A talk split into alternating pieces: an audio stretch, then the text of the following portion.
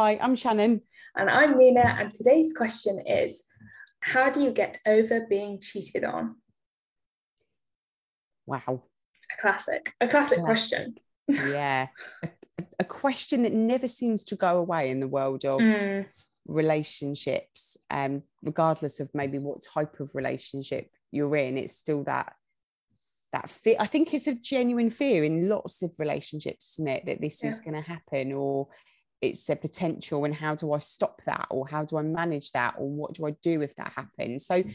I think even if it's not something that's happened to you it's something that maybe potentially crosses lots of people's minds mm-hmm. um, because relationships are so emotive aren't they it's the biggest thing that it's one of the biggest things that can make you or break you mm-hmm. um, and obviously it comes with a huge element of trust so there is i think there's fear there that sometimes kicks into sort of even asking that question. Yeah. Um, which is interesting. But I, I, guess a question to a question, which we're really good at on these podcasts, is do people ever really get over it? Or do they just learn?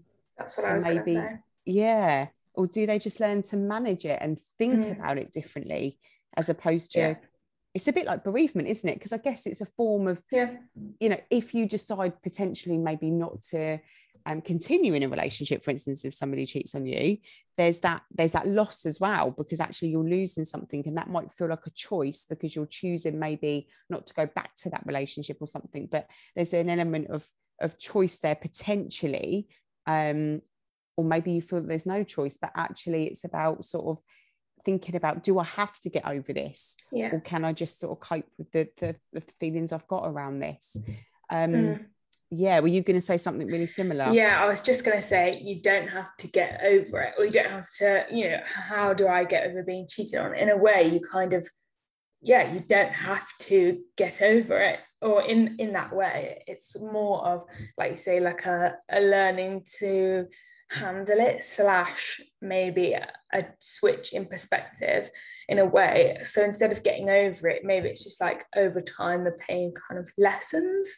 Um but it's not that you've sort of you know I think sometimes we associate getting over something with like forgetting it. Like you're not mm. going to forget that this has happened as such but you might sort of say okay look that's happened and it's in the past and now I'm going to say that I'm staying or I'm not staying, whatever it is. And mm. I'm gonna just take my take the next step, whatever that needs to be. And it doesn't, yeah, it doesn't have to be so, you know, how do I get over it? How do I forget it? How do I, you know, completely move on? Because like you say, a bit like bereavement, you don't ever fully move on as such. You know, you don't, for example, if it's a family member, you don't mm. get a new family member in that same way. It's never about replacement.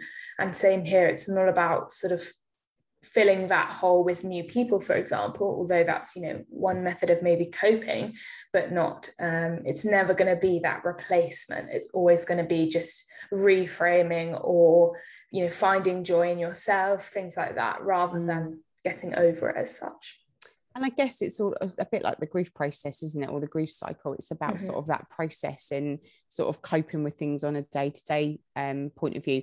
Um, and not overthinking everything about you know this is going to happen again in the future or this is where well, this is my relationships forever you know mm-hmm. it's things can happen but things can also change for the better in future relationships. It doesn't mean it's always going to happen and it definitely doesn't mean it's your fault or you need to necessarily change anything. Mm. this is about somebody else's behavior and what they've decided to do obviously there's always lots of different factors and lots of different situations that need to be taken into account as to maybe what potentially was going on in that relationship. Were there boundaries set? Where there was there lots of communication? Not to say that cheating is ever a you know an acceptable thing uh, and an ethical thing. It should be something that obviously we lots of people might have different viewpoints on it at the end of the day but actually categorically or fundamentally it is wrong because you are you know you're potentially lying and and, and doing yeah. something behind somebody's back so i don't ever think you could say that's completely okay regardless yeah. of what where you're coming from with that but i think it's about making sure you understand it's not necessarily your fault that's happened that's somebody else's behavior but how can you manage that in the future and what could you do to make things maybe a little bit clearer maybe for in the future mm-hmm. if boundaries weren't necessarily there or upon reflection how do you feel that sort of that how can that be managed in the future? Um Yeah. the less likely maybe to happen again if there were things that you felt could have been managed better in that relationship. Um so but and that what i'm trying to do there is not not sort of tip that into like a a point of view where i'm saying that's that person's fault because they didn't do certain things in that relationship because that's not what i'm saying. It's a, it's just Um, an opportunity to learn as well. Yes. Yeah definitely. yeah and i think it's also it- you know again how do you get over like let yourself be sad about it i think you know Mhm. and potentially this person has been trying to you know get over it for a while but if it's sort of fresh and you know it's only happened a week or two weeks ago like let yourself sort of mourn that and say actually that was pretty terrible and i feel quite not great about that so Mhm. you know let yourself feel that and let yourself sort of um, let your body and your mind get over that so uh, in that way like emotionally before you try and move on. Because i think if you try and jump into getting over it jump into like busyness or activities or whatever it is it might sort of leave a sort of like plug in your heart kind of thing where you know it's going to be really hard to uh, untangle that later. Whereas you might you might just you might as well just let it all pour out now and then you know heal through that um, rather than sort of letting it build and build over time Yeah, they, I mean, we're talking a lot, aren't we, about maybe the potential of ending the relationship and maybe this person or us thinking that this person wouldn't want to continue in this relationship. But there's also the possibility that this person might just decide to forgive, um, Mhm. not necessarily completely forget, because that can almost be really hard to do. You don't Yeah. truly completely forget, especially if there's a lot of emotion there and a lot of hurt there.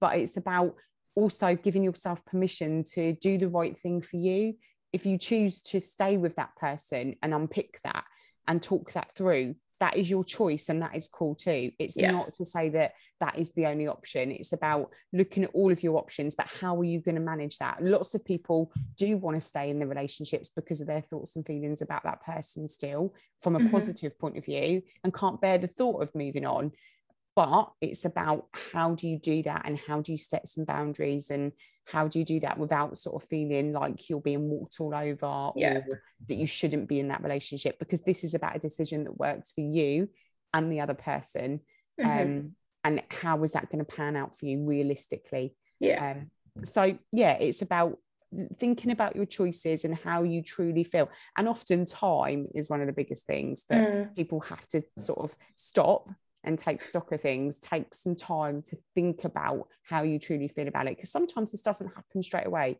Feelings can sort of evolve and, and sort of um, come out the woodwork over time. They're not just going to hit you straight away. Yeah. um, so and, and that is a process. So Mhm.